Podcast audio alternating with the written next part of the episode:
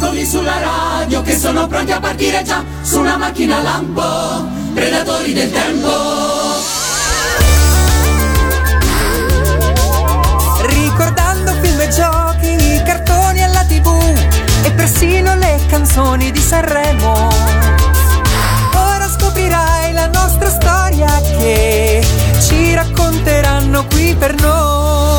Eccoli qua, predatori del tempo, che riportano un mondo come era qualche anno fa. Con Valentina, Kinoppi e Lorenzo son qua. Navigatori del tempo, che rivivono il mondo qui su Radio Animati e poi rendono tierna la storia questi splendidi eroi.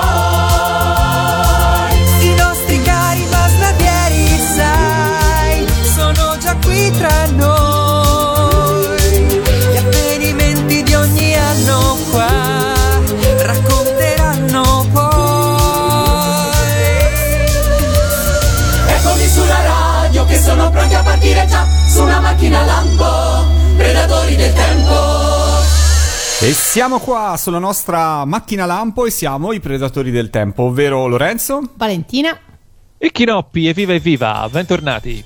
Eccoci qua a questa nuova puntata di Predatori del Tempo, puntata nuova ma soprattutto anno nuovo, perché vita nuova, vita nuova, insomma tante cose nuove, perché eh, siamo sempre negli anni novanta ma non siamo più nel millenovecentonovantadue, ma ci siamo spostati nel millenovecentonovantatré, un anno un po' particolare. Come, eh? Come passa il tempo quando ci si diverte, quando Lorenzo. Ci si diverte, esatto. Vola il tempo, vola, vola il Beh, tempo. Il, nel novantadue ci siamo divertiti parecchio, chissà se lo stesso fu nel novantatré. Voi vi siete divertiti nel novantatré? Beh sì, io ho un po' di ricordi, cioè il novantatré lo ricordo molto bene, però non, ho, non è un anno brutto, anche se non so, non so se voi avete, vi capita così di avere delle simpatie per un anno che non vi sapete spiegare o per un numero. Per esempio io ho molta simpatia per il millenovecentottantasei e per il millenovecentonovantaquattro, non so perché, eh? Cioè non è che ho un fatto particolare che, che mi, mi fa dire questo, però non so perché ho questa, questa simpatia. Io mi sono divertita nel novantatré ma non ho ricordi particolari, devo dire la verità. È stato un anno un po'... un po' così, un po', un po' di, di, di passaggio. Un po' diciamo. Di passaggio, però ha regalato tante cose belle, insomma, e anche a me ne ha regalate tante. Ehm... Predatori del Tempo, chi ci segue per la prima volta che cosa si deve aspettare? Beh, un'ora in compagnia di noi, noi tre malvagi masnadieri, per ripercorrere insieme quello che c'è stato per quanto riguarda il cinema, la tivù, lo spettacolo, i cartoni, insomma tutto quello che è un po' il mondo di sigle tivù che qua su Radio Animati vi raccontiamo. Ma proviamo ad andare un po' nei dettagli, che cosa è successo sia in Italia sia a livello mondiale nel, nel millenovecentonovantatré, Vale? Che cosa, che cosa ci ha portato questo anno? Eh, ci ha portato portato in realtà abbastanza abbastanza problemi, perché, ecco, allora, l'Italia, ah, scusa, siamo riusciti a partire così allegri, tutto eh, bello, lo so, però in realtà eh. in Italia non eh, l'Italia stava, vi- stava vivendo il momento più eh, più movimentato del, della vicenda di, di Tangentopoli, il famosa famoso episodio delle, delle monetine a Craxi, se, se vi ricordate. Quindi eh, in Italia c'era prevalentemente questo come, come argomento de, di discussione per, eh, durante l'anno. Un'altra notizia invece che ha, insomma, che, che, che ha caratterizzato l'anno fu l'arresto di, di Totorrina, che era latitante da ben ventitré anni. Nel resto del mondo c'erano perversava ancora la guerra in Jugoslavia. Ehm, si firma invece l'accordo di eh, Oslo fra Arafat e Rabin, che avrebbe potuto eh, dare una svolta, quantomeno aprire un, un, un reale processo di, di pace nel, nel Medio Oriente, ma eh, purtroppo resterà abbastanza, abbastanza lettera morta. E eh, nel novantatré viene messo e entra in vigore il Trattato di Maastricht, con, con cui si fa nascere ufficialmente l'Unione Europea. Quindi è il passo, passo prima, diciamo, della, de, della, della, moneta, della moneta unica. In Russia Boris Yeltsin incontra per la prima volta il presidente americano Bill Clinton e eh, nel novantatré il CERN di Ginevra eh, rende pubblico il World Wide Web. Quindi dopo due anni di fase esclusivamente sperimentale internet fa il suo debutto ufficiale nel mondo. Mai sentito nominare prima. Beh, mai, neanche io, mai. Infatti non so neanche cos'è. Però vi posso dire una cosa, per chi negli anni novanta, anzi per chi nel novantatré insomma viveva la sua adolescenza, è l'anno in cui c'è il ritorno della Pantera, ovvero il movimento studentesco, il movimento di protesta degli studenti che prevedeva scioperi, cortei e l'occupazione delle scuole. Saluto oh, tutti i miei vogliamo, professori con i quali... Ne vogliamo parlare dell'occupazione? Io sì, volenti, io volentieri ne posso fare... Quante un... occupazioni avete fatto? Dal novantatré al novantasei, fino a che non mi sono diplomata. Eh, oh, io sto pensando, te. Eh, sto pensando se tutti gli anni ce n'è stata una anche nella mia scuola. Probabilmente sì. Diciamo che forse ne ricordo una in particolare, ma era qualche anno successivo dopo a questa. Esatto, sì, sì, forse era un po' dopo, e poi soprattutto non avevano questa, insomma, ehm, questa mh, così organizzazione come la Pantera e quant'altro, diciamo, era un po' più light come, come occupazione. Però sì, le ricordo. Guarda, io credo che al di là di tutto siano comunque un'esperienza di vita. Cioè, cre- credo che comunque, secondo me, debba- cioè, non voglio dire che debbano essere eh, autorizzate e legalizzate, perché insomma comunque comunque alla fin fine è una roba un po', insomma, non del tutto no, beh, legale specialmente, però, diciamo... specialmente insomma con il grosso rischio di, di danneggiare proprietà della oh, scuola. Assolutamente. Comunque è una cosa che non va fatta a prescindere. No, ma ora ovviamente allora, premesso, no, no, ma questo, questo d'accordo, cioè questo lo, lo davo per assodato, nel senso che comunque deve essere un qualcosa in cui non va a danneggiare niente, non si deve andare a danneggiare niente. Ma quando si va a fare un'occupazione laddove non si danneggia niente, come devo dire la verità, fortunatamente sono sempre state quelle a cui io in qualche modo noi non abbiamo,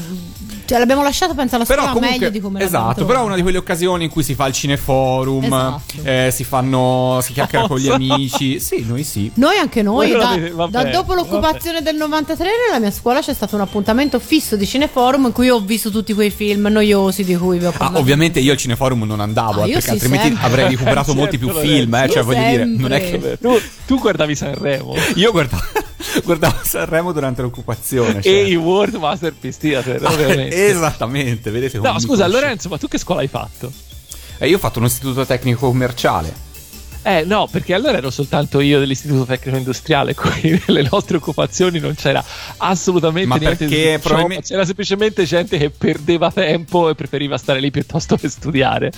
Eh, non lo so, generalmente diciamo le scuole in cui c'è una, un tasso di studenti maschile su, nettamente superiore a quello femminile in genere sono caratterizzate un po' da queste cose, però eh, forse hai ragione, sì.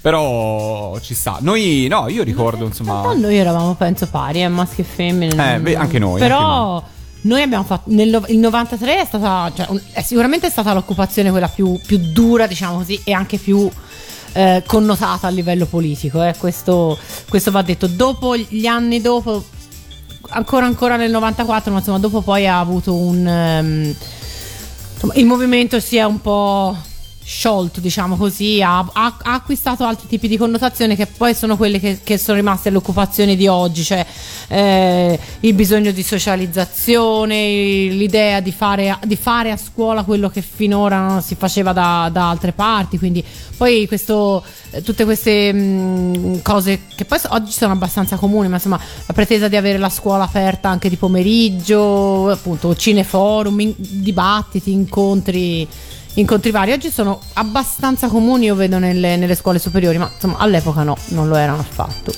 Bene, allora ascoltatori di Predatori del Tempo, scriveteci le vostre, i vostri ricordi legati alle occupazioni, eh, esatto, a scuola. Esatto, esatto. E, e come vorreste la vostra, com'è la vostra occupazione ideale.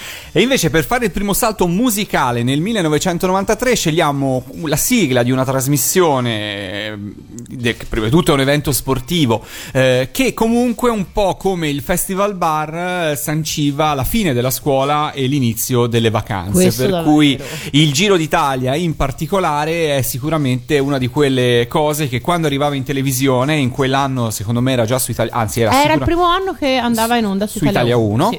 eh, sanciva un dopo po' la fine della scuola, qualche anno che la Rai aveva, ri... no, aveva rinunciato a trasmetterli, chissà perché. Su Italia uno andò in onda con questa sigla qua cantata da Paolo Belli.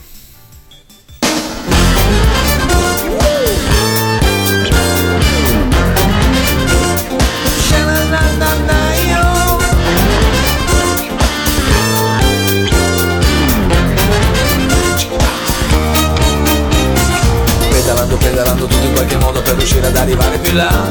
Manca poco al traguardo, manca l'ultimo sforzo, poi domani chissà, chissà. Pedalando, pedalando a fare i giri del mondo, ma mi sembra la stessa città. Da Milano a Palermo c'è un caldo d'inferno, e chi ci fermerà? Ma chi ci fermerà? E tanto gira e va. E chi ci fermerà? E gira, gira. L'ultima salita, poi la strada va in discesa fino là. È come la vita che non dà la maglia rosa, chi si fermerà? E tanto gira e va, e chi ci fermerà? E tanto gira e va, e gira, gira e va. E tanto gira e va, e chi ci fermerà? E tanto gira e va, e gira, gira e va.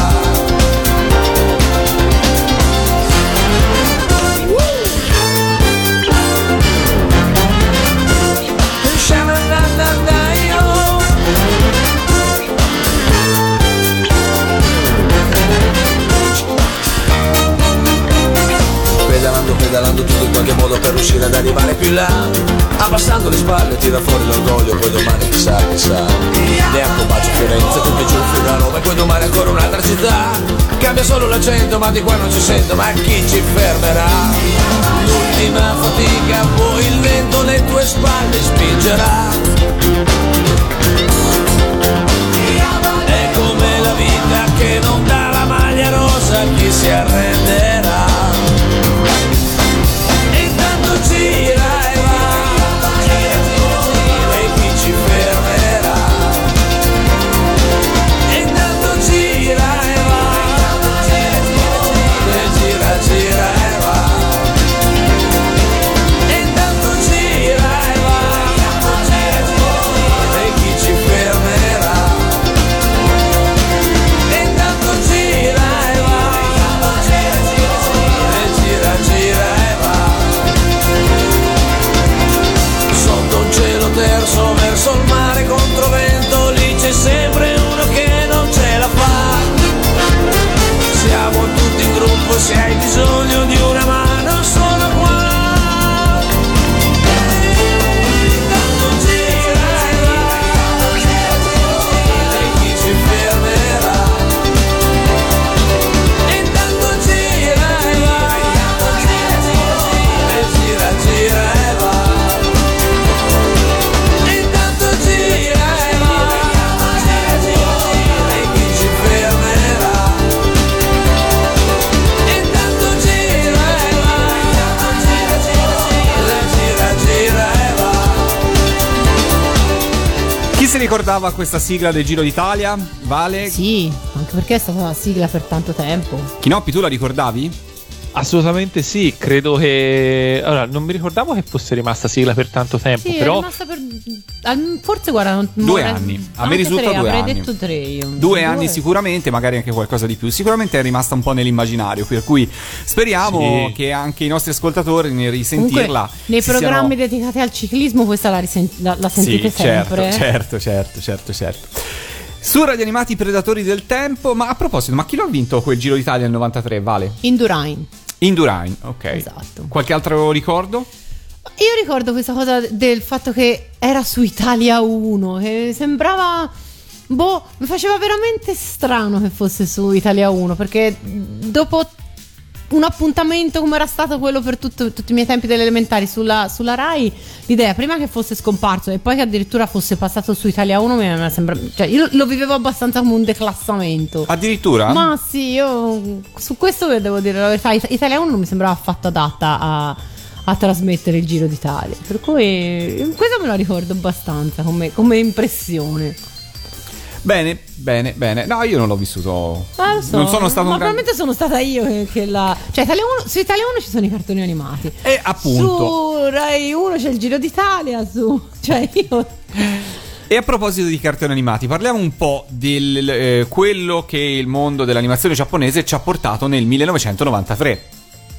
Ne parliamo? Ne parliamone. Parliamo, direi di sì, parliamone. Parliamone, dai. Allora, io intanto innanzitutto eh, premetto che eh, è stata davvero dura trovare un po' di serie o comunque di prodotti eh, usciti nel novantatré in Giappone che poi abbiamo visto anche noi in Italia, perché eh, vabbè, per tutta una serie di motivi in realtà.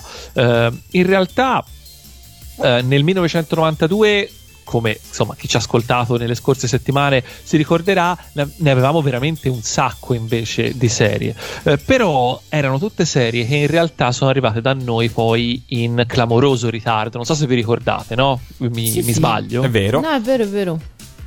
E quindi in un momento eh, in un momento in cui c'era un mercato più maturo e che quindi era pronto ad affrontare anche cose che eh, magari lì per lì non si consideravano adatte ad un pubblico italiano, quindi diciamo che mh, questo dei, dei primi metà, diciamo prima anni novanta, metà anni novanta, eh, lì per lì, in quegli anni lì fu un periodo forse abbastanza buio per i nuovi cartoni giapponesi in televisione, con Eh, alcune doverose eccezioni che ora andremo a vedere.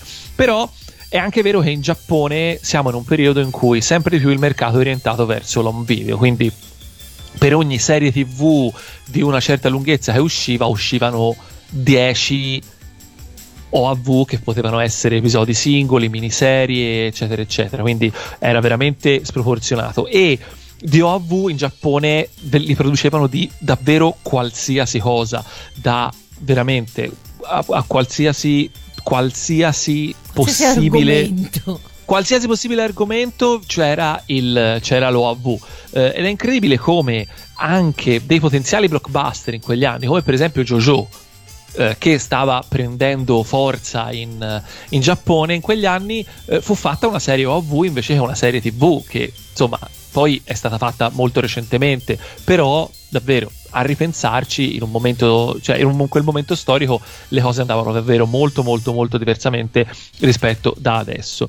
Eh, la maggior parte degli O V che uscivano erano veramente sconosciuti e quindi anche per quello e erano... tali sono rimasti e tali sono rimasti, eh, però per esempio tra gli Tra le cose che, che voglio segnalare come curiosità è, voi non avete idea, nel millenovecentonovantatré e anche insomma negli anni intorno, la quantità di videocassette con cartoni animati dei personaggi Sanrio che sono usciti, cioè tra Hello Kitty, eh, Bazmaru, eh, Kinoppi e tutta la compagnia degli amici di Hello Kitty sono, usci- sono usciti qualcosa come un centinaio di O A V solo di roba Sanrio. Ora magari un centinaio esagero, ma, ma guarda, diverse do- a diverse dozzine sì, cioè tranquillamente tranquillamente si parla davvero di una quantità enorme, quindi eh, buon per la Sanrio che comunque stava crescendo negli anni novanta. Magari poi un giorno parliamo anche di Hello Kitty, che comunque eh, anche in Italia parlarne eh, perché è un eh. fenomeno particolare quello lì, fra perché... l'altro c'è da dire che mh,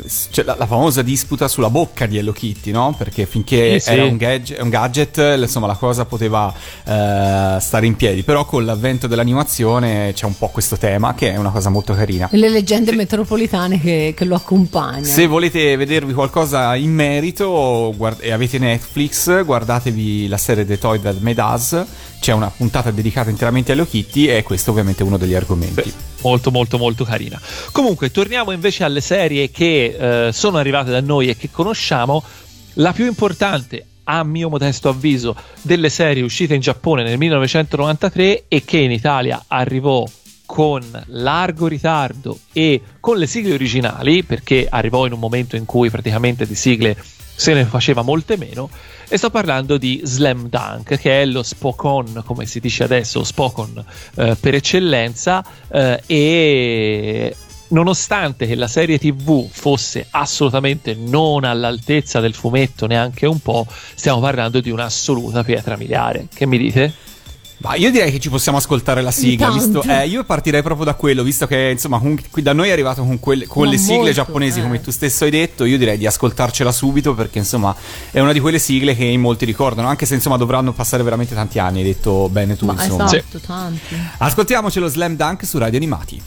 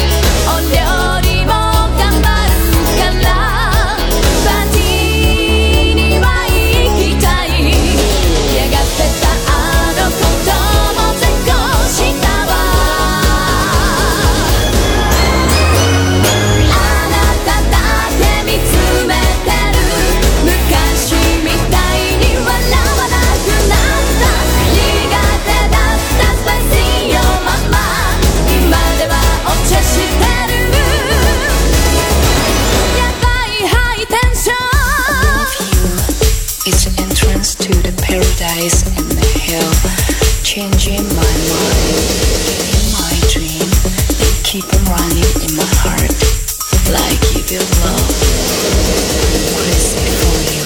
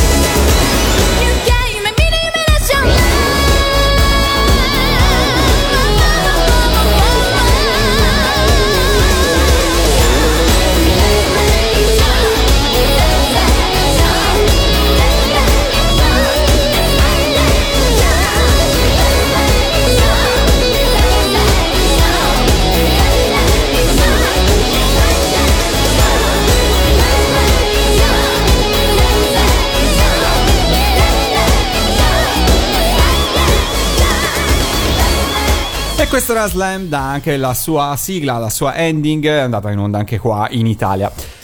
Continuiamo a parlare di animazione giapponese. Cos'altro ci ha portato il millenovecentonovantatré, Kinoppi? No, no, io prima voglio sapere da voi 'Slam Dunk', cosa ne pensate? Um, io l'ho visto qualche volta, eh, non mi sono mai riuscito so, ad appassionare fino in fondo.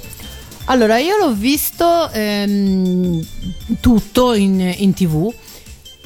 Allora, è un, una bella serie e sicuramente mi avrebbe appassionato molto di più se l'avessi vista in tempi più, più lontani, perché da, io l'ho vista nel duemila, se non addirittura nel, nel duemilauno, quindi ormai non, non, aveva, non aveva più quel tipo di, di attrattiva, anche perché viene per forza da, da, da paragonarlo a, agli altri anime sportivi che, che, hai visto in, eh, che hai visto prima, anche se comunque è una, è una gran bella serie.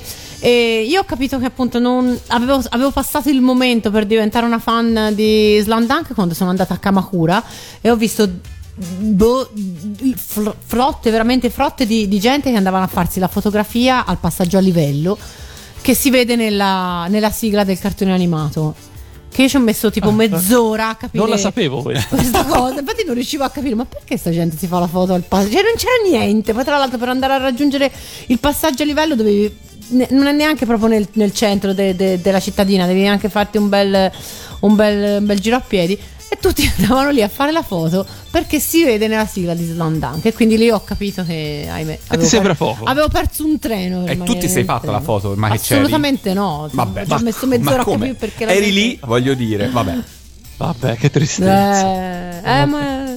no, comunque a parte gli scherzi, il cartone è abbastanza brutto secondo me, cioè brutto, no, la storia è quella del momento, è, secondo me non è ben fatto e anche il, secondo me il doppiaggio italiano lasciava un po' a desiderare, c'erano molte vocette, molte sì, sì. Lo trovavo abbastanza fastidioso, poi boh, l'adattamento allora, più che le altro le vocine no, cioè proprio la scelta delle voci credo ah, che okay. Kinoppi parli di quello sì, ma poi c'era molto sì, era molto caricaturato il doppiaggio, sì. Mettiamola così, dopo un pochino secondo me stufava, però è soggettivo, assolutamente. Eh, andiamo avanti, cos'altro ci ha portato il millenovecentonovantatré? Ci ha portato la seconda stagione di Sailor Moon, che è appunto l'eccezione meritevole di cui parlavo prima, ovvero un cartone che all'epoca è arrivato praticamente immediatamente in Italia e uno degli ultimi forse cartoni su cui eh, Mediaset aveva un po' puntato davvero, com- dandogli un certo, un certo lustro, una certa colloca- collocazione. Ma posso io sbagliare? Devo dire no, che secondo, secondo me m- tutta la saga di Sailor Moon, insomma Mediaset ci ha puntato, sì, sì. Perché no, no, certo. Secondo me successivi anche eh, One Piece, Naruto, insomma si può dire che Mediaset non ci abbia creduto o che tuttora non ci creda, insomma eh, è che è cambiato la televisione nel frattempo, sì. più, che, più che altro, per cui le cose fino ancora insomma per qualche anno Mediaset ci crederà ancora. Sailor Moon, la luna splende, che poi arriverà da noi nel millenovecentonovantacinque, quindi dovremo aspettare un po' di tempo ancora per poterla vedere da noi. Ma a me non dispiace rispetto alla prima stagione. eh, Secondo me, cioè, per parere mio personale, più in Sailor Moon Chibiusa prende spazio e più sale il, il mio nervosismo. eh Sì, eh, d'accordo. Per cui, beh, insomma, ecco, sono perfettamente d'accordo. Per cui, diciamo, ho questo problema e, mh, che comunque è trasversale poi su tutte le stagioni di Sailor Moon. Anche se forse ehm, le successive mi hanno preso un po' di più, posso dire questo. Questa è un po' una serie di, di passaggio, ecco. Sì, ma anche perché è, è breve, se non ricordo male, come... Ma no, no, no, no, no, più no, di quaranta episodi. Ah, sì, sì, esatto. No. Da noi sì, siamo sì, arrivati sì. tutti, tranne l'ultimo episodio, che è una sorta di mega riassuntone. E se non sbaglio, invece ce l'ho in mente che fosse più, più breve. Comunque, eh, sì, io per me la prima serie di Sailor Moon è inarrivabile. Le altre mi sono piaciute, ma meno, sempre meno della, della prima. Quindi la terza, forse, è quella che dopo la prima mi è piaciuta di più. E una serie invece del millenovecentonovantatré che a Valentina è sicuramente piaciuta tantissimo, perché non l'ho torniamo, vista. torniamo nel mondo Gundam, Victory Gundam, che a quanto ne so io non è esattamente la serie più amata dai gundamiani mm. mondiali, nonostante, eh no. po- nonostante porti la firma di Tomino. Eh, anche le ranocchie, non ho me- come si chiama, portavano la, la, la, la anche la banda dei ranocchi, esatto, quindi insomma siamo un po' su quel genere lì. Davvero? Okay. Ma boh, allora, premesso che io non, non l'ho visto, ho visto solo due episodi e non doppiati, quindi quindi non Ma, vale quindi, quindi non vale eh, non so neanche se è uscita in, in italiano, perché veramente è una cosa, allora, non è, non è Gundam, cioè non è Gundam, tanto per cominciare, perché l'età dei protagonisti si abbassa a un livello veramente a dei bambini delle elementari. Poi sì, ha una trama eh, come al solito, perché in perfetto stile Tomino, dove ci sono più morti che vivi, ma non basta, cioè, secondo me non basta. Io iniziai appunto a vedere questi due episodi eh, sottotitolati, ma poi lì mi sono fermata, perché boh, secondo me è proprio un passo falso questo. Però mi immagino magari aver venduto di, in gadget. Che e... cos'è che ti aveva colpito negativamente? Ma intanto la presenza dei, bam- dei bambini che guidano i robot. Ora capisco, di solito abbast- cioè nei cartoni animati giapponesi ci sono, però quelli sono, avevano proprio davano proprio l'impressione dei bambini dell'asilo, poco più. Ma poi le animazioni, cioè fermimmagine, roba veramente, dava proprio l'idea di essere stata fatta proprio in cinque minuti coi piedi, perché tanto dobbiamo vendere i giocattoli, non... i gumpla. Eh, esatto, fondamentalmente è questo, cioè vi facciamo vedere in ogni episodio, vi facciamo vedere un modello nuovo, così poi domani andate e ve lo comprate. Ecco, l'idea, la mia impressione era, è sempre stata quella. Poi io ho visto due puntate, quindi sicuramente all'ascolto ci saranno più esperti che potranno dire che invece è un capolavoro, e io e ammetto, comunque... ammetto i miei limiti in questo. E comunque, Vale, ti assicuro che non è stata la prima serie né sarà l'ultima a semplicemente volerti vendere dei giocattoli o, so. o qualcosa di molto simile. Quindi eh, pazienza, insomma, sappiamo che Gundam è, è oltretutto una macchina da soldi, sì, quindi noi glieli, fa- glieli facciamo fare, esatto. Ma è anche altro. Facciamo una pausa, facciamo una pausa, facciamo una pausa musicale, perché insomma dai, visto che di Gundam abbiamo parlato, ascoltiamocela eh, comunque. Probabilmente la... la cosa migliore è la sigla. Dai, l'ascoltiamo e poi ne parliamo e diciamo se questa sigla vale la pena oppure no.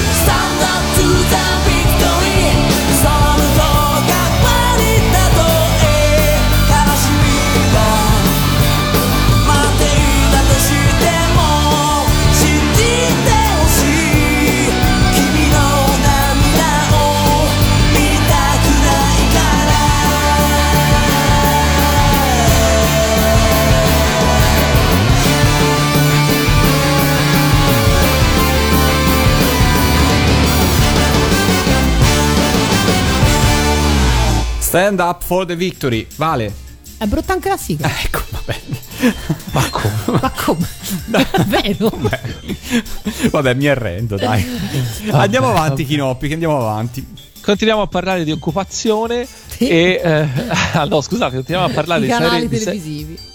Di occupazione, esatto, di, di, di onde radio tv per eh, così a spreco, perché voglio citare un'ultima serie che è arrivata anche da noi, eh, che è Aoki Densetsu Shoot in giapponese. In Italia ebbe il pigrissimo titolo di Aleo, che veramente sì. ragazzi, sforzarsi un attimino.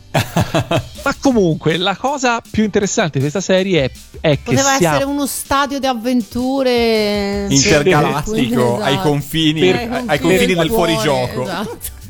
per Mariolino. No, la realtà è che appunto è una di quei uno degli esempi secondo me più incredibili di valerimanerizzazione dei nomi dei personaggi, tranne nel titolo però. Esatto, no, si dice così perché eh, poi magari non era nemmeno lei che sceglieva i nomi dei personaggi, dubito, però insomma mh, diamo a Valerimanera ciò che è di Valerimanera. Eh, e i protagonisti di questo di questo cartone erano Toshi e Kenji e, e fin qui. E fin qui.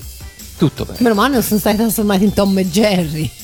Poi sì, i comprimari ah. principali, sì, i, com- i, comprimari, i comprimari principali erano Jim e Cindy. E insomma, sappiamo che dai tempi di Johnny i nomi inglesi fanno figo, mentre quelli giapponesi no, e quindi ci stanno un po' di nomi però inglesi. Però Toshi Va- insieme a Jim già in- già, vabbè, vabbè, lascia fare, però... dai. E Kenji e Jim esatto. eh, poi iniziano i problemi, perché più vai verso i personaggi secondari più i, gli adattatori si sbizzarrivano coi nomi a quanto pare, e quindi abbiamo nell'ordine Natalia, Willy, Alberto, Arturo, Oscar, poi iniziano a diventare più inusuali Marzio, perché probabilmente quello di Sailor Moon era, era sì. lo stesso adattatore di Sailor Moon, Attilio, Ottavio. Attilio? Quanti voi avete un, un amico Attilio e un amico Ottavio? No. Tu? Mina, Marila o, o Marila o quel che è, e per chiudere in bellezza un Conrad, perché ovviamente volevamo anche rendere in Germania eh nostri amici della, della vicina Confederazione Elvetica, che così dovevano anche loro avere un personaggio in cui riconoscersi. Io, io di nuovo, cioè tuttora nel duemiladiciannove continuo a non avere la più pallida idea di perché scegliessero questi nomi. Veramente, io non lo so, non saprò mai, eh, morirò con questo, con questo dubbio in mente, immagino, però... Però insomma, Marzio imperava all'epoca. Marzio era, infatti c'è stato un sacco di, di, di, Marzio. di, di Marzio nati, nati verso la fine degli anni novanta, ovvero quando le appassionate di Sailor Moon sono diventate madri. Ma Marzio... io su questo tema dei nomi ho una mia, azzardo un'ipotesi. Vai. Sentiamo. Allora, vabbè, venivano tradotti, cioè allora, no tradotti, venivano no. riadattati in italiano. Uh, per le, le convinzioni che all'epoca c'erano relativamente al fatto che i bambini, insomma, relativamente ai nomi giapponesi potessero avere ah, invece Attilio, però devo nome. dire, insomma, comunque, insomma, io nell'ottantacinque quando è arrivata Crimi uh, avevo sette anni e non è che mi scandalizzavo di eh, Toshio, per dire, no? Cioè non, non c'eravamo mai fatti problemi. Però, però io personalmente qualche anno dopo mi sono scandalizzata dei nomi di Johnny, tipo ah, Tinetta esatto. e Sergei. Vabbè, ok. Allora, secondo me il motivo era questo. Si sceglieva dei nomi comunque assolutamente inusuali perché c'era bisogno di eh, cercare di creare il personaggio per i bambini, in modo che non si confondessero, in modo che fosse un personaggio qua, un, un, un personaggio chiaramente identificabile. Se avessero dato dei nomi ancor più eh, di uso comune, per quanto oggi farebbe sorridere in qualche modo, probabilmente nel giovane spettatore avrebbe creato qualcosa di meno così identificativo di quella serie, per cui probabilmente Ottaviano o come Ottavio, anzi scusami, eh, non c'era, erano certi che non ci sarebbe stato in un altro cartone, in quanto molto particolare, per cui chi citava certo, quel Marzio. personaggio Marzio, Marzio dopo c'è stato un proliferare, probabilmente su Marzio si sono fatti prendere la mano. Beh. Ah, interessante teoria, eh, che potrebbe avere no, anche, no. cioè nel senso, comunque nomi di fantasia, cioè... nomi di fantasia però italiani, cioè un, era un po' un confine fra un nome di fantasia, ovviamente non lo potevano chiamare, che ne so, eh Giulia. Eh, no, esatto, no. nome comune, nome comune esatto. Di contro tutte non, le Giulie si non po- di contro le... però non potevano neanche dargli un nome, non so, Brandi Marte. Eh, esatto, un nome chiaramente di, di, di fantasia, ecco. Quindi sceglievano dei nomi inusuali, secondo me, perché comunque restassero in mente, identificassero in maniera univoca un personaggio di una serie, ma nello stesso tempo erano italiani. È, è terribile, okay. però è così. Eh, però guarda, sì. ti dirò credo che, che la tua teoria, teoria sia fondamentalmente esatto. corretta, sì. Sì, probabilmente sì.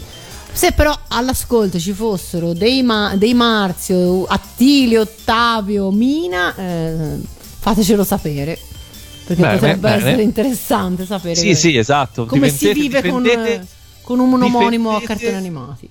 Difendete il vostro diritto ad avere dei nomi inusuali, esatto. perché alla fine vanno, vanno comunque benissimo, figuriamoci. Eh, chiudiamo con invece il cinema, quindi chiudiamo con film usciti eh, nelle sale giapponesi nel millenovecentonovantatré. Eh, sono arrivati entrambi in un video da noi, questi due film che adesso vado a citarvi. Il primo è Patlabor due, che capolavoro. Viene con... esatto, che viene considerato da tutti, pubblico e critica, come il prodotto più bello legato alla serie di Patlabor, nonché uno dei capolavori di Mamoru Oshii, un film completamente diverso dalla serie, completamente diverso dai fumetti, con un taglio completamente diverso, però molto molto bello. Vero Vale? Assolutamente. Lorenzo l'ha visto? D'accordo. Eh, no. Ah.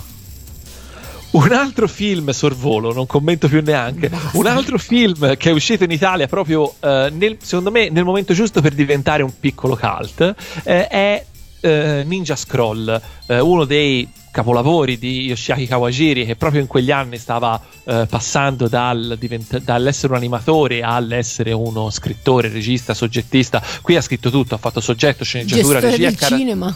e character design di questo film. Però Ninja Scroll, secondo me, è un film assolutamente dimenticabile, che però in Italia e forse anche nel mondo è diventato un piccolo cult perché è uscito in videocassetta prima di molti altri, e a quell'epoca non c'era molta animazione di quel tipo che potessimo vedere. Mm, questa per me è una mia idea. Uh, vale, che pensi? Lorenzo sì, non lo chiede neanche. Sono d'accordo con te, perché in effetti, allora, io ricordo quando l'ho visto Uh, mi piacque tantissimo, cioè pensavo, pensai ah vedi finalmente, allora non è vero che non fanno più i cartoni animati, ma li fanno in videocassetta, ma, ma rivedendolo oggi è, è un film veramente sì dimenticabile, come, come hai detto tu.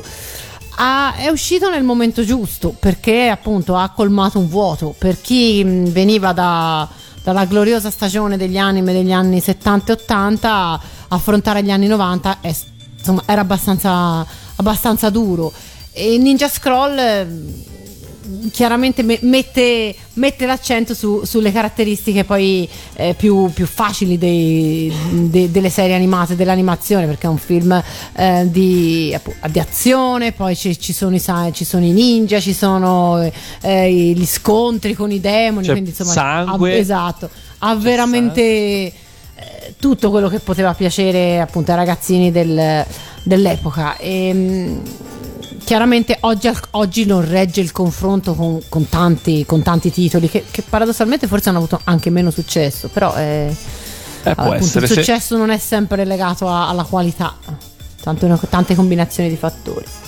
E parlando invece di cinema, di animazione?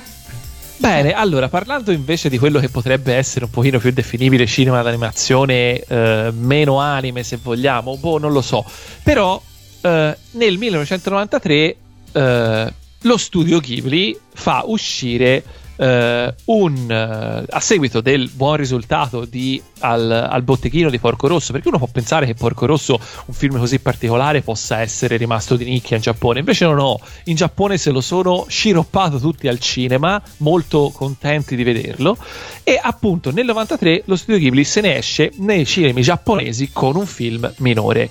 Tutto bene fin qui, no? Vi torna? Sì. Mm. C'è un problema. Però... perché uh, il film di cui stiamo parlando, ovvero Uh, Umigaki Koeru, ovvero Si sente il mare, I can hear the sea, Ocean Waves, ha un sacco di titoli, tutti i titoli uh, del mondo, esatto, a seconda di come lo vedi ha un sacco di titoli, insomma quel film lì non è uscito al cinema in Giappone, è uscito, è infatti, si tratta infatti di uno special televisivo, un lungometraggio uh, per la tivù, che poi in seguito Uh, è stato incluso praticamente in tutte quelle che sono state le raccolte uh, Ghibli, sia D V D sia Blu-ray, insomma tutto quanto è stato da lì in avanti trattato come un classico, diciamo, no? Un po' come i classici Disney, no? Per capirsi, se uh, uno di questi classici Disney fosse uscito direttamente, fosse uscito come special per la tivù, però poi venisse trattato come tutti gli altri che sono usciti al cinema. Esatto, questa è esattamente la stessa cosa, però che fosse un film minore è assolutamente evidente, appunto già a partire dalla, dalla distribuzione, eh, però già che è stato il primo titolo Ghibli a non essere diretto né da Miyazaki né da Takahata. Infatti alla regia fu l'allora giovane eh, Tomomi Mochizuki, che eh, in effetti eh, comunque era coadiuvato da alcuni dei, dei nomi già importanti all'interno dello studio Ghibli, per esempio Katsuya Kondo al character design, direzione animazione, oppure nomi un pochino più di nicchia ma eh, per, i, per gli appassionati come me sicuramente molto importanti, come Masashi Ando e Mitsuo Iso tra, i, tra gli animatori, tra i key animator. Si trattava, eh, questo film, di un tentativo di produrre un film Ghibli a un basso budget, da una parte avere un budget più basso e dall'altra cercare di eh, dare un, un di dare più risalto a quelli che erano i più giovani membri del, dello studio Ghibli, eh, perché appunto senza, diciamo, con meno rischio se vogliamo, eh, e eh, alla fine Uh, obiettivamente, ov- ovviamente il budget fu sforato, perché stiamo comunque parlando di una produzione Ghibli, e col senno di poi uh, se ci pensiamo è stato un mezzo miracolo che Miyazaki a un certo punto non avesse deciso di prendere le redini tutto e di dirigerlo lui, perché poi insomma è successo credo almeno un paio di volte eh, in seguito che il, i film dati ad altri registi, poi Miyazaki a un certo punto non si trova d'accordo con la direzione artistica e decide di prendere in mano tutto lui. Uh, ad ogni modo uh, è eh, molto, è molto carino, perché insomma nelle scorse puntate parlavamo di dualismo eh, Disney Ghibli e eh, è semplicemente eh, continua questo parallelismo, nel senso che nessuno dei due esce eh, con un film al cinema quell'anno, anche se c'è da dire che qualcosa succede il, dall'altra parte dell'oceano, vero Vale? Sì, qualcosa succede dall'altra parte dell'oceano, perché esce un film decisamente particolare. Ma ne parliamo dopo. Ma ne parliamo ne dopo. Parliamo dopo. Parliamo dopo. Facciamo un'altra parliamo pausa dopo. musicale. Eh, visto che prima abbiamo accontentato la Vale, grande fan certo. di Gundam. Mi spiace, Vale. Ormai questa cosa mi porterà. Chiudiamo mi porterà con il cinema di animazione giapponese con un'altra opening del millenovecentonovantatré, anzi una ending in questo caso, proprio da Sailor Moon, La Luna Splende, o la, comunque se la volete chiamare, la seconda stagione di Sailor Moon.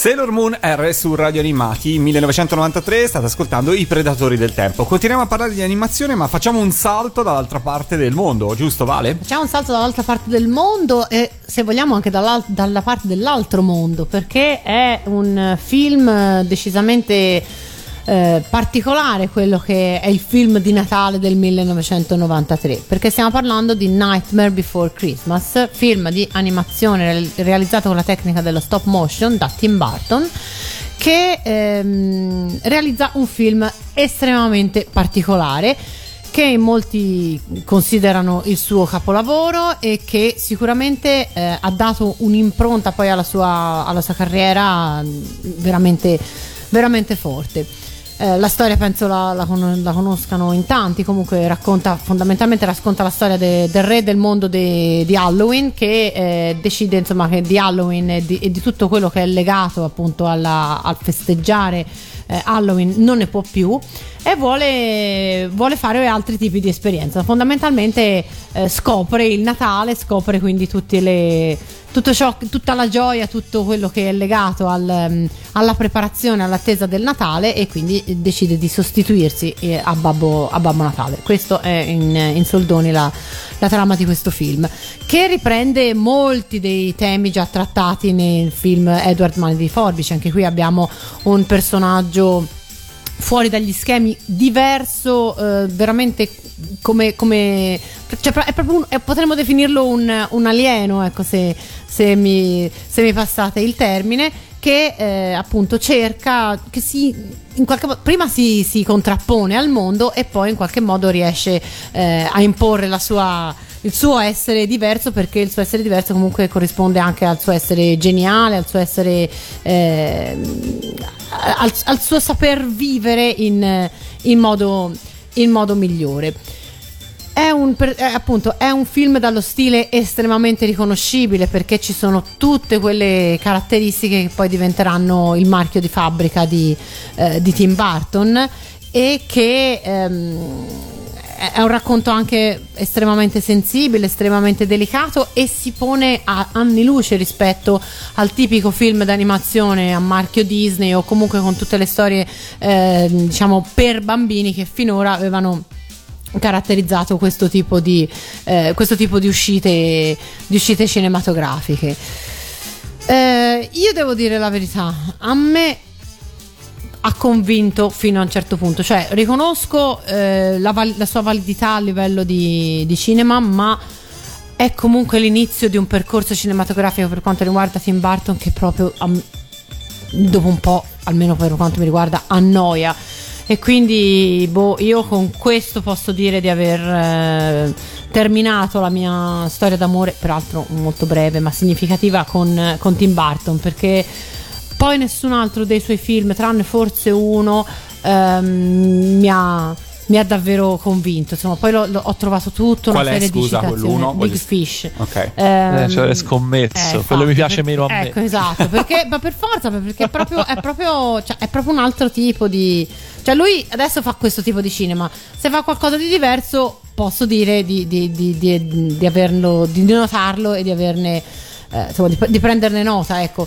Poi hai fatto una dichiarazione forte, Vale, perché insomma parole molto forti, parole molto perché forti, devo dire che Nightmare Before Christmas a tutt'oggi, e sono passati tanti anni, credo che sia assolutamente longevo da un no, punto di vista di passione del pubblico. Sono perfettamente d'accordo. È diventato un cult e nello stesso tempo un cult che non accenna ad invecchiare, perché secondo me c'è anche un um, come dire, nuove generazioni che lo scoprono, si susseguono e se ne appassionano.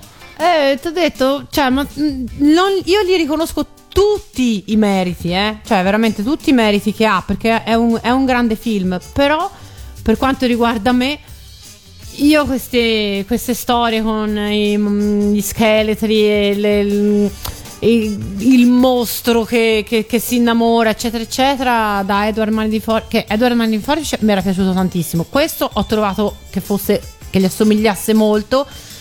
Dopo poi, per quanto mi riguarda, anche basta. Te, Kinoppi, invece cosa ne pensi?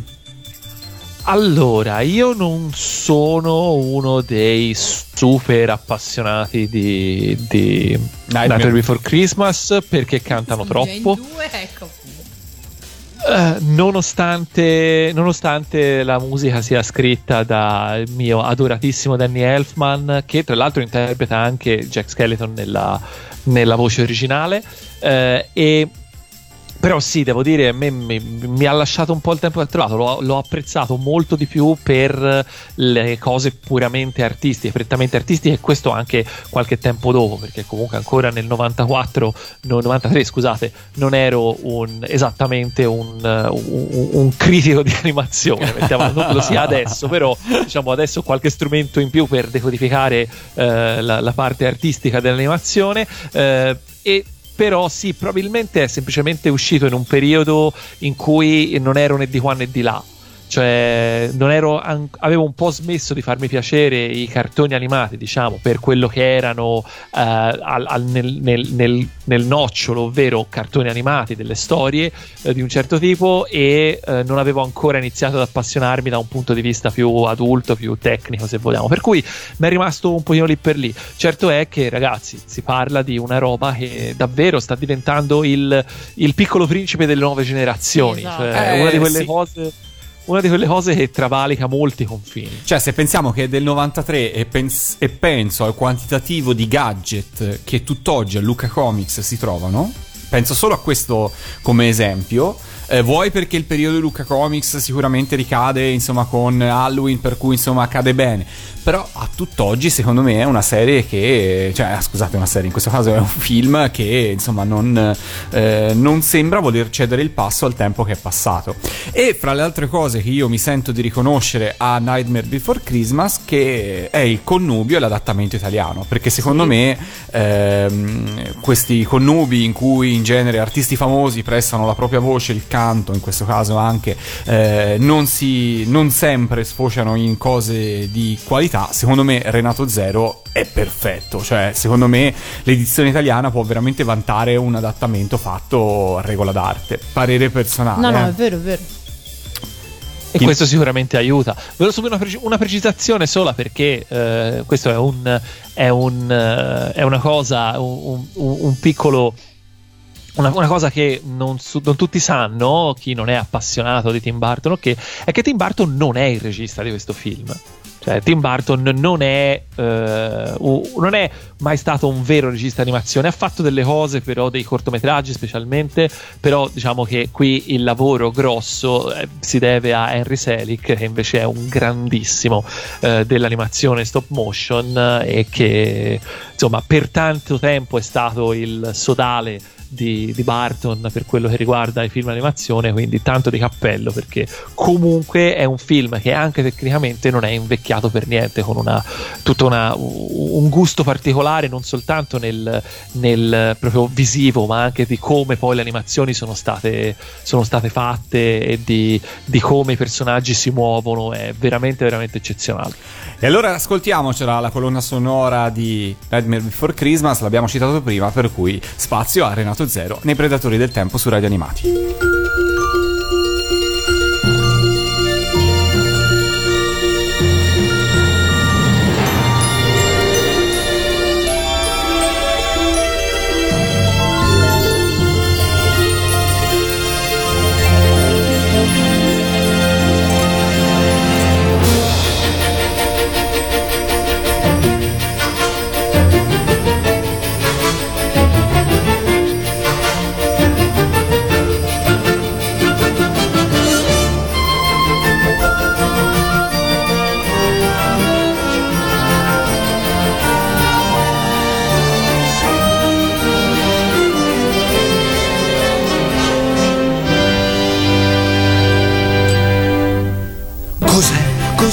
Ma che colore è? Cos'è quel bianco intorno a me?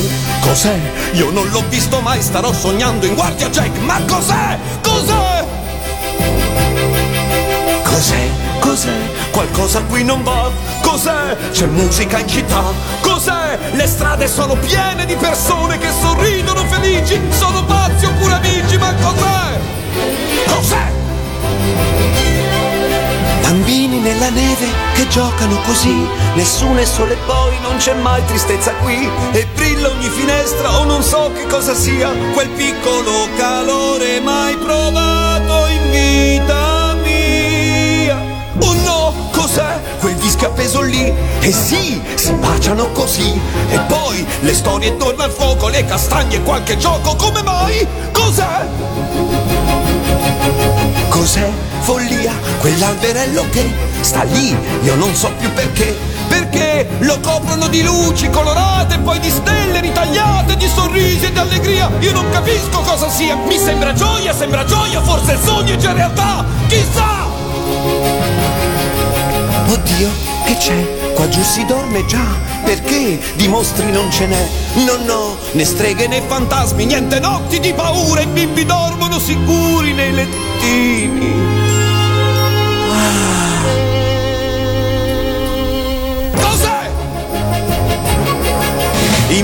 non ci sono e gli incubi mai più, e tutto sembra bello come un cielo sempre blu. Io sento il dolce suono di canzoni intorno a me, profumo di biscotti, odore di felicità. È qui, è qui il posto dove io vorrei restare per magia, vorrei scaldarmi il cuore e ridere e vivere. Adesso voglio vivere, io voglio, sì lo voglio, sì lo voglio e lo farò. Io lo saprò, io lo saprò se questo posto è vero o no. Che cos'è?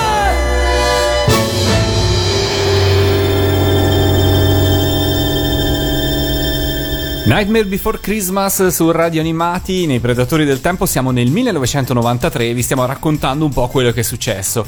E dall'animazione, dal cinema di animazione, passiamo invece a parlare di musica, quello che musicalmente ci ha regalato il millenovecentonovantatré. E vediamo un po' quali ricordi si accenderanno dietro appunto questa parola magica, ovvero la musica. Vale. Eh, la musica del novantatré. Bella, dom- be- bella domanda. Allora, premesso che eh, lasciamo perdere capitolo Sanremo, di cui sicuramente ci parlerai tu nelle prossime puntate. Lit Parade del millenovecentonovantatré, almeno in Italia, è dominata dagli otto otto tre col loro nuovo disco Nord Sud Ovest Est, che è l'anno più venduto, eh, che è l'album più venduto a fine anno. L'avete fatti i compiti a casa? In che senso? Vi siete andati a recuperare il disco solista di Mauro Repetto? Eh beh, arriverà dopo. Perché vi interrogo, eh. Zucchero filato nero arriverà? Assolutamente no. Solo più avanti. Okay. È presto per okay. Zucchero filato nero. Siamo solo al eh secondo beh. album degli otto otto tre. E poi appunto Mauro Repetto è ancora negli ancora otto otto tre. Lì. È ancora negli otto otto tre, eh, sì, esatto, è ancora lì, anche se in realtà proprio all'interno dell'album Nord Sud Ovest Est. Vabbè, ma andiamo con calma. Vai. Allora, eh, poi ancora un altro, grosse vendite le registrerà Vasco Rossi con gli Spari Sopra, però meno dei Nord Sud Ovest Est. Poi Terremoto dei Litfiba, che è uno dei loro dischi forse più più, più hard rock, forse, per quanto in realtà per secondo me guarda. Terremoto dei Litfiba segna un po' il passaggio um, da quello che erano stati i Litfiba fino a quel momento verso una svolta un altro più tipo pop di... un altro rock tipo... eh, che io amo, eh, quindi non lo dico assolutamente in termini dispregiativo, perché i Litfiba sono uno di quei gruppi che quando uno dice Litfiba la risposta è sempre eh però no, i primi album. Allora, io sono tra sì. quelli, ecco. Per cui io ti dico secondo fino me... a Terremoto, ecco, vedi, eh, io dopo esatto. poi non li ho riconosciuti esatto, più vedi, molto. Vedi, esatto, anche se ho apprezzato alcune cose che hanno fatto, ma non li ho riconosciuti più esatto, molto. Per cui abbiamo, è, è la stessa cosa che avevamo detto quando parlavamo di cos'era il disco prima, il Diablo. Eh... No, io al diavolo non lo grandisco, okay. Io non grandisco per quanto mi riguarda. Vabbè, fino a Terremoto. Giusto, giusto. No, no, ma dicevamo esattamente queste cose, ovvero eh, eh, certo. Terremoto va bene, poi basta. Eh, poi e quindi a questo punto ripeto anch'io, per me Terremoto di Litfiba è un po' quello che è stato il Black Album per i Metallica, ovvero un disco di passaggio assoluto, ma che però in qualche modo riesce a sintetizzare un po' quello che c'era prima con quello che c'era dopo. Quindi c'è sì un passaggio, un po' una commercializzazione, se vogliamo, un... un un ibridarsi de- dello stile, però allo stesso tempo c'è una maturità artistica acquisita e quindi eh, è vero che è diverso, però c'è anche una, una maggior consapevolezza di quello che stanno facendo. Quindi per me Terremoto, poi sai, sicuramente per varie ragioni affettive, rimane il disco dei Litfiba in assoluto. Ok, condivido. E comunque va detto, questo stesso discorso che abbiamo fatto per il Litfiba, ho come l'impressione che tra il novantatré e gli anni successivi lo dovremo fare tantissimo, perché la musica eh, sta sì. cambiando e sono approdati negli anni novanta eh, i mostri sacri del, de, degli anni settanta e ottanta, che non sono ancora da, eh, da rottamare, quindi però devono in qualche modo ripensarsi, devono comunque porsi nei confronti del, de, della nuova musica, quindi di questo discorso credo che lo rifaremo. È ancora il novantatré, è anno di grandi vendite per il Battito Animale di Raf, per Gianna Nannini che pubblica Radio Baccano, insomma, quindi ehm, ci sono, ci sono grossi, grossi nomi, grossi, grossi titoli nel millenovecentonovantatré. ehm, è l'anno in cui in radio circola eh, tantissimo la canzone di Ligabue Ho messo via, non so se la ricordate, ma c'era un periodo che la, le radio passavano solo quella e, e Vasco Rossi eh, tra i singoli che appunto eh, tira fuori per le radio tira fuori Delusa, che, di cui abbiamo già parlato, in, nel, nel quale fa, nella, fa un'analisi secondo me molto riuscita, l'ho già detto, di, del fenomeno di, ehm, delle ragazze di, di Non è la Rai, o meglio più che altro di un certo modo di fare televisione e quelle che potevano essere le illusioni che si creavano, che si creavano dietro. Eh, facciamo una rapida scorsa della ehm, top dieci dei singoli più venduti in Italia del millenovecentonovantatré. Vai. Allora, prima di tutto c'è da dire che nel novantatré i, i quarantacinque giri sono definitivamente andati in pensione. Se qualche rimasuglio nel novantadue di stampa c'era, nel novantatré è veramente un supporto completamente scomparso, per cui si parla veramente di C D singoli. Poi magari nelle prossime puntate spiegheremo meglio anche cosa è stato questo formato, eh, questo supporto, questo formato, insomma questa declinazione del compact disc. Comunque, tornando alla classifica di vendita del millenovecentonovantatré, decimo posto, lo dicevamo prima, un salto negli anni ottanta con i Duran Duran con Ordinary World. Devo dire che secondo me è una bellissima canzone, anche secondo me è la dimostrazione che si può anche scavalcare il decennio successivo continuando a fare bella musica se si hanno sempre delle belle grandi idee. Posso dire che secondo me è un po' in parte il canto del cigno, personalmente, per Duran Duran, perché da quella volta lì, per insomma, me neanche in parte, è l'ultima è grande canzone dei Duran Duran. Nono posto, eh, più dei Duran Duran ha venduto Fiorello con Sì o No, ovvero la sua versione italiana di Please Don't Go. Però l'abbiamo già detto nella scorsa puntata, questi sono gli anni in cui la, eh, la, la, la dance, la disco, insomma la, la fa da padrone. Ottavo posto, un artista, un gruppo che insomma in qualche modo ha fatto one shot, come si dice in questi casi, perché poi dopo, oltre WhatsApp dei Forno Blondes, voi cosa ricordate? Assolutamente niente. Ricordate altro? Quindi no, io non ho problemi a dirlo, io niente mi ricordo dei Settimo ricordo. Posto fra i singoli più venduti nel novantatré, Delusa di Vasco Rossi, come Valentina ha citato prima. Sesto posto, e qui ah, e qui un po' di odio, un po' di memoria, odio. Vediamo se Kinoppi si ricorda Jordi. Cavolo, certo, Dur Dur da Tre Bebè. Benissimo, esatto. proprio lui, proprio lui che a cavallo fra il novantadue e il novantatré arrivò al primo posto della hit parade in Italia. Fu un successo in tutta Europa, devo dire, però insomma ehm, chi non lo ricorda e chi non vorrebbe dimenticarlo all'istante, io. io. Quinto posto, il successo dell'estate del novantatré, il successo del Festival Bar, eh, dance, eh, tedesco, eh, ma la canzone ovviamente è cantata in inglese ed è What Is Love di Hathaway, per cui insomma uno dei successi dell'estate. Quarto posto, Sei un mito degli otto otto tre. Terzo posto, dalla Svezia, gli Ace of Base con la loro All, All That She Wants, il loro pop reg come veniva in qualche modo definito in quegli anni lì, e insomma se la vedeva proprio con con, con Hathaway e con What Is Love come uno dei successi dell'estate. Seconda posizione con Living on My Own, la versione remix novantatré di Freddie Mercury. Sono gli anni in cui, ma no, brutta quella versione, torna di moda, però in discoteca fu veramente uno dei dischi più ballati assolutamente in quell'anno. Primo posto, eh, Celebrate, ovvero la cover in italiano di Gli Spari Sopra di Vasco Rossi. E questo per quanto riguarda i singoli. Ma io direi facciamo una pausa musicale, perché eh, visto che insomma stiamo parlando di, di musica e stiamo parlando di, eh, di Non è la Rai, se Vasco Rossi cantava Delusa, la sigla di, della terza stagione di Non è la Rai aprì con una sigla nuova di zecca e si intitolava Non a caso ha fatto Deluse, e fu in qualche modo la risposta che Gianni Boncompagni dette a Vasco Rossi. Ce l'ascoltiamo su Radio Animati. Sì.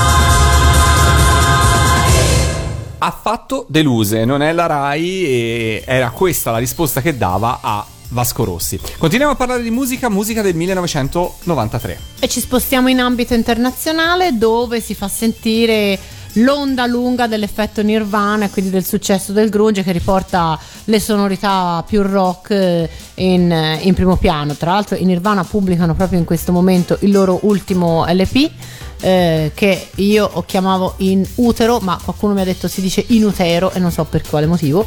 Comunque è un, è un disco veramente particolare, perché non ha la vitalità, non ha ehm, la carica del, del, disco, del disco precedente, però eh, ha delle canzoni che mettono in luce quanto Kurt Cobain fosse mar- maturato come autore, quanto, e quindi quanta strada in effetti gli si potesse eh, aprire davanti.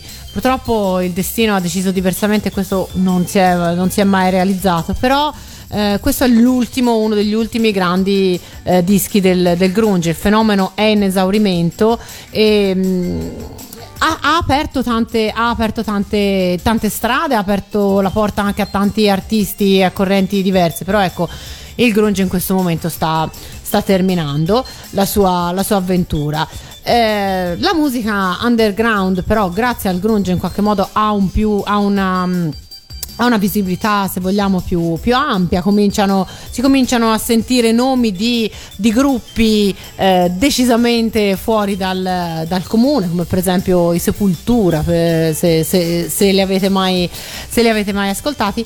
Quindi sicuramente, anche se il grunge si sta, insomma, sta, sta finendo, non, non finisce comunque il, eh, l'attenzione verso, verso un altro, verso appunto il rock, verso tutti, tutta la musica più, più underground. Ti piaceva il grunge, Kinoppi?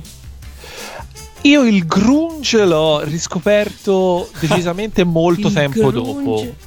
L'ho riscoperto molto tempo dopo, lì per lì da bravo metallaro odiavo il grunge, perché era evidente fino dal, dall'epoca che Uh, un sacco di band uh, anche insomma metal and rock si stavano spostando per più verso quel, quel genere di musica, e i chitarroni, le, le, gli assoli impossibili di chitarra venivano sostituiti da tutt'altro, e a me questa cosa mi faceva proprio imbestialire, eh, quindi sì, diciamo non, non, non mi sono mai stati simpatici Nirvana, anche perché, diciamoci la verità, a me piaceva divertirmi, Nirvana non sono mai stati Uh, ah, no. particolarmente divertenti, e quindi sì, però non tanto i Nirvana, che continuano, che seppur uh, ne riconosco l'importanza, continuano a non essere un gruppo che mi piace particolarmente, però altri gruppi, diciamo, satellite della scena di Seattle e non solo in quegli anni, eh, prima di tutti per Jam ovviamente, eh, li ho riscoperti dopo con, con piacere, e sono tutto, li ascolto volentieri tuttora. L'elettronica eh, in questo momento sta facendo passi da gigante, e eh, lo dimostra il fatto che è un, um, anche una band come gli U due decide di pubblicare un album che ha veramente una componente fortissima di elettronica. Eh, sotto la supervisione di Brian Eno eh, viene pubblicato infatti Zuropa, che è il loro disco più controverse, eh, più controverso. È un disco con sonorità decisamente parli, scusami, inedite. Parli come Brunello Robertetti. Esatto. Ora dico Ora dico una... una poesia. Esatto. Comunque a me Numb Scusa. piaceva. Allora, um... Numb, che fu uno dei singoli estratti da Zuropa. Zuropa è un album inedito da questo punto di vista, perché ha presentato una presentava delle sonorità del tutto originali, del tutto nuove, che sicuramente hanno spiazzato chi ha passato anni ad ascoltare gli U due nelle loro, nei loro lavori precedenti. Ehm, Zuropa ha comunque, oltre Numb, a Stay, cioè sono grandissime, grandissime canzoni, e ehm, identificano comunque un album che guarda veramente lontano nel tempo, e l- lontano nel senso indietro, perché c'è una... una rivisitazione, una riscoperta delle sonorità che appartengono per esempio a artisti come, eh, come David Bowie. E David Bowie in realtà lo, rit- lo ritroviamo echeggiato in tanti dischi del, del novantatré, poi vedremo anche del novantaquattro, tanto che a me è venuto poi il sospetto che fosse già in quegli anni iniziata quella operazione di recupero, questa, que- quell'operazione nostalgia che poi eh, travolgerà letteralmente la musica negli anni, negli anni successivi. Zuropa è un esperimento musicale originale, forse non identificabile, eh, non, indimentica- non ind- indimenticabile, non ne posso più, eh, però ecco, secondo me non è un disco così, così, così tremendo come altri l'hanno definito. Io non, non lo amo particolarmente, ma veramente c'è stata de- de roba peggiore eh, da qualche anno dopo, per cui insomma eh, allora meglio Zuropa di altre cose. E nel novantatré Mm, continuano a far furore le vecchie glorie del rock, come per esempio gli Aerosmith, che pubblicano uh, Get a Grip, che è un grandissimo, oh, grandissimo disco. Me lo sono esatto. consumato anch'io, quel disco sia e, e devo dire finito. Che quel disco lì era, era bello, faceva faceva Uh, faceva era pieno di energia, c'era un po' di tutto. E poi ricordo anche che uh, ai tempi i primi vi- i video di quel, di quel disco uh, diciamo che stimolavano i primi, i primi sentori maschili nel piccolo Kinoppi, perché erano quelli con uh, Liv Tyler con Liv Tyler eh. e con Alicia Silverstone eh. da, da bambine, esatto, ragazzine, sì, che avevano sì, la sì, mia sì. età, quindi um, è, la, è un Questa... anno Eh? No, no, vai avanti, vai È avanti. Un anno interessante anche per quanto riguarda l'hip hop. In realtà in Italia non credo che ne avessimo ancora una percezione così, eh, così precisa come magari ne abbiamo adesso, però insomma in, eh, in America c'era, era un fenomeno decisamente in, in crescita, e eh, sono gli anni in cui si affacciano alla, alla scena eh, Snoop Dogg, comunque Black Moon, altri... altri della Soul, che già invece erano, erano avevano già un, un qualcosa all'attivo. Eh, sono quelle che si chiamano le rivelazioni musicali del, del, del novantatré, e sono in qualche modo anche quelle che poi influenzeranno la scena mondiale. Per esempio in, in Italia il rap, che mh, finora ha vissuto un po' in, eh, in sordina, e ehm, invece presenta al grande pubblico un gruppo come per esempio gli Articolo trentuno, che fanno il loro primo disco proprio in, nel millenovecentonovantatré, Strade di città, e offrono un concentrato di, di canzoni che parlano di vita quotidiana, ehm, sono anche brani molto, molto ironici, molto piacevoli all'ascolto, e in qualche modo si distinguono già dal, eh, dal rap americano, così come si distingue... Beh, non a caso loro eh, no, spaghetti funk. Esatto, così come si distingue Frankie I Energy, che all'epoca si chiamava ancora Frankie I Energy M C, M C, esatto, è vero, che eh, presenta al pubblico Verba Manent, che è un disco di grandissimo impatto, perché ha dei testi molto, molto interessanti, e dimostrano, secondo me sono una dimostrazione che anche il rap made in Italy eh, può evitare di scimmiottare gli americani, perché può trovare un suo, eh, un suo modo di esprimersi, dei temi che siano peculiari, e che quindi non, non ci sia bisogno insomma della versione italiana dei, dei rapper americani. Si può benissimo fare rap in Italia con le nostre, con i nostri mezzi. Un altro gruppo che mi viene in mente del millenovecentonovantatré fa il suo esordio eh, nel grande, insomma, su, su, sul grande palcoscenico, sono i novantanove Posse, che sono, che nascono dall'ambiente dei, dei centri sociali, e eh, appartengono appunto a questa realtà delle Posse, che sono state, che è stato un, un vero caso musicale del, degli inizi degli anni novanta, e anche questi dimostrano come sì, un fenomeno nato oltreoceano comunque può tranquillamente essere italianizzato, può diventare qualcosa di eh, qualcosa di nostro. Eh, il fenomeno delle Posse, così come, gli art- come i, i novantanove Posse, non hanno superato diciamo lo scoglio del, del, del passaggio del secolo, almeno per quanto ne so io, però insomma è stato un, è stato un capitolo interessante. Beh, de- della musica italiana, tre sfaccettature diverse della cultura del rap e dell'hip hop in Italia, da quello più divertente, più scanzonato degli Articolo trentuno a Frankie Energy ai novantanove Posse, da un certo punto di vista, per cui insomma credo che tu abbia veramente colpito tre eh, mh, tre, bersagli. tre bersagli importanti, insomma tutti e tre importanti. Eh, non solo perché eh, chi fa cose mh, così di un certo spessore debba essere più importante di chi invece fa puro esatto. divertimento.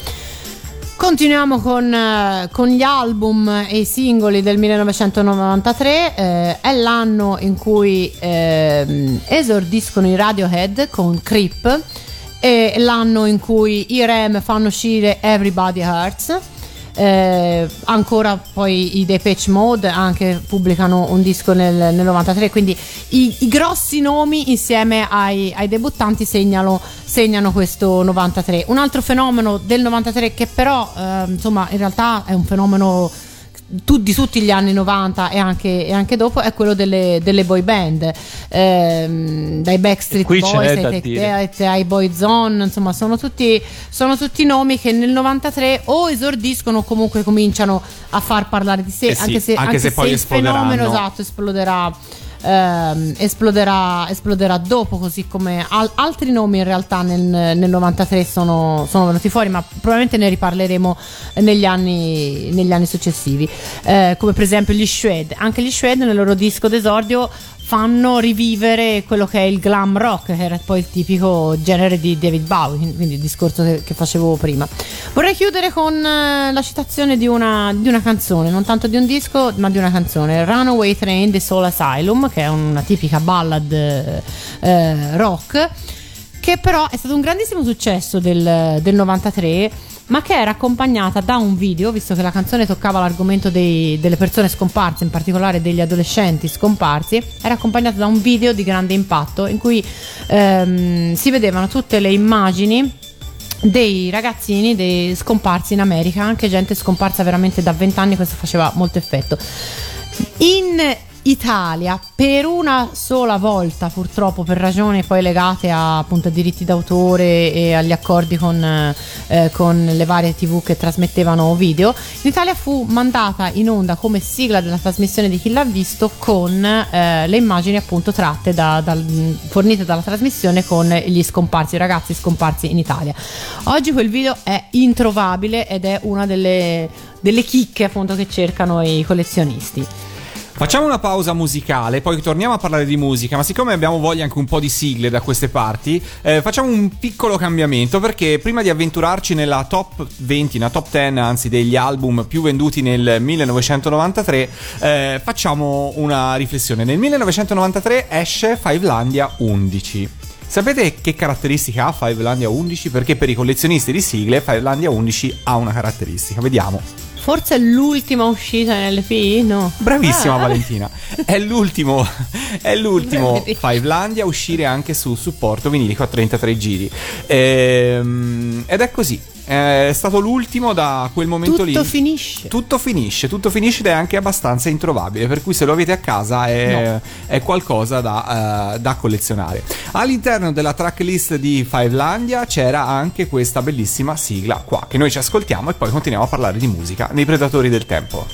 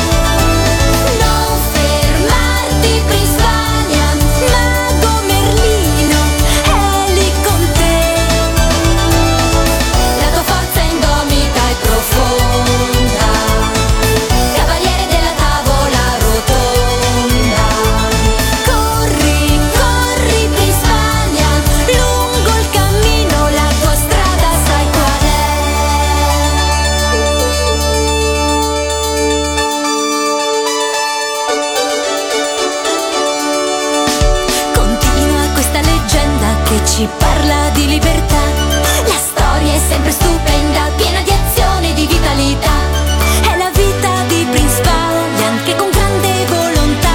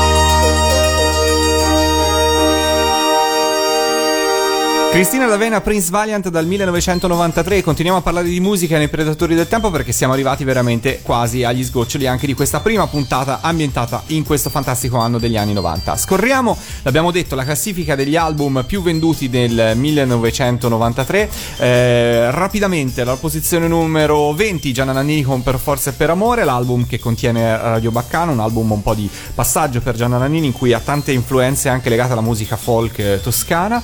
Eh, È tutto di passaggio il novantatré. Eh, eh sì, molto eh. di passaggio, sì sì. Duran Duran con The Wedding Album, l'album che appunto contiene anche Ordinary World, che abbiamo citato prima. Diciottesimo posto, On the Night dei Dire Straits, il secondo live, a pochi anni di distanza dal loro scioglimento che arriverà nel millenovecentonovantacinque. Posizione diciassette fra gli album più venduti, Che Dio ti benedica di Pino Daniele, fu un grande successo anche questo, soprattutto nell'estate. Sedicesima posizione, l'abbiamo citato prima, Vale ce l'ha parlato, Zuropa degli U due. Al... Solo? Beh, ah, sì, sì, anche io pensavo fosse eh, beh, no. Però ora vedrete cosa c'è al di sopra. Tipo, ha venduto, ha venduto di più l'album remix di Freddie Mercury. Ecco. che... eh, ma quello, quello lo passavano tanto, effettivamente. Però anche Zuropa lo passavano tanto. Ma infatti. Quattordicesimo posto. E comunque siamo sempre fra quindici e sedici. Eh. Beh, comunque tenete sì, conto appunto. Che cioè, stare in, in top venti nel millenovecentonovantatré voleva dire qualche milione di copie vendute. Sì. Tanta roba, cioè, sì, così, sì, insomma, sì. Non è che. Quattordicesimo posto, Terremoto dei Litfiba. Al tredicesimo posto, Luca Carboni con Diario Carboni novantatré novantaquattro. Luca Carboni, diciamo, raccoglie un po' le fortune dell'album precedente, che ancora insomma gli avevano permesso di fare un tour insieme a Giovanotti, e quindi insomma stava ancora raccogliendo i frutti del, dell'album del millenovecentonovantadue. Posizione numero dodici, siamo in pieno boom del karaoke di Fiorello, e lui ha l'album Spiaggellone, dove fa cover in italiano di successi prevalentemente eh, inglesi, fra cui Puoi, che è Wars di Fier David, o uh, Dicono di noi, che è Baby I Need Your Loving. Uh, vabbè, andiamo avanti. Undicesima posizione, Festival Bar del millenovecentonovantatré. Non sto a elencarvi tutti i successi, ma insomma no, no. grandissimo. Top dieci, decimo posto, Phil Collins con Both Side. È un album bello. Particolare di Phil Collins, un album in cui lui suona tutti gli strumenti, bellissimo, se lo produce, bellissimo. Fa tutto da sé. Un album un po' particolare, forse non avrà i successi dei precedenti, però insomma comunque fu un, eh, un, un discreto successo. Nono posto per Francesco De Gregori con Il bandito e il campione. Probabilmente anche quello, anche questo è un bellissimo disco, bellissimo il pezzo. Ottavo posto, la colonna sonora di The Bodyguard con Whitney Houston, che insomma dal millenovecentonovantadue ce la portiamo dietro con grande successo. Settimo posto, eh, Marco Masini con Ti innamorerai e la sua Vaffanculo, che insomma fece parlare molto eh, molto eh, non si diano le parolacce eh, su Radio Animati eh, si può. Sesto posto, la debuttante Laura Pausini, di cui parleremo nella puntata in cui vi parleremo del Festival di Sanremo. Quinto posto, Raf con Cannibali, Ezzo Battito Animale, fu uno dei successi dell'estate. Quarto Vero. posto, eh, Ten Summer, eh, Summer Days di Sting. Terzo Alt- posto, altro gran bel disco. Terzo posto, tutto italiano per Eros Ramazzotti con eh, Tutte Storie, è l'album che contiene, per intendersi, Cose della vita.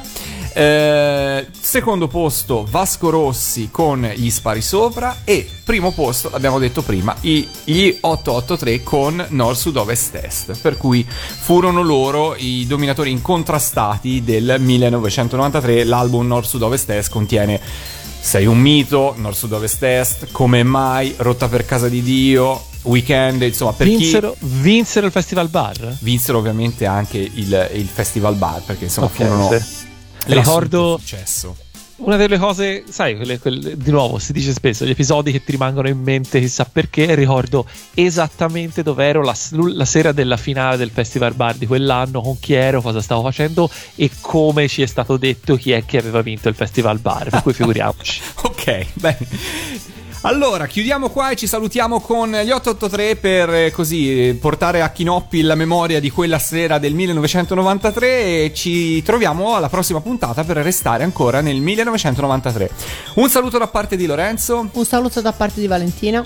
E un saluto da parte di Kinoppi. Ci vediamo, anzi ci sentiamo la prossima settimana. Ciao. Ciao. Ciao.